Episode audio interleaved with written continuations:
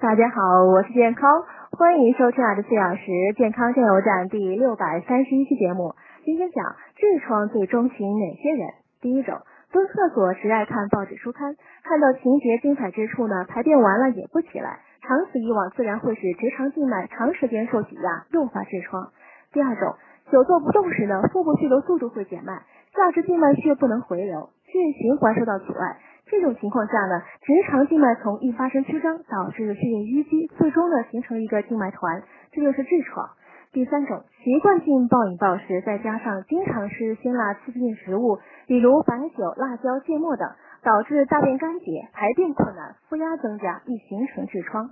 第四种，孕妇的子宫静脉呢与直肠静脉相通，子宫随它而增大而增大，进而呢压迫静脉，造成静脉血回流受阻。再加上呢，孕妇活动量减少，胃肠蠕动变慢，易得痔疮。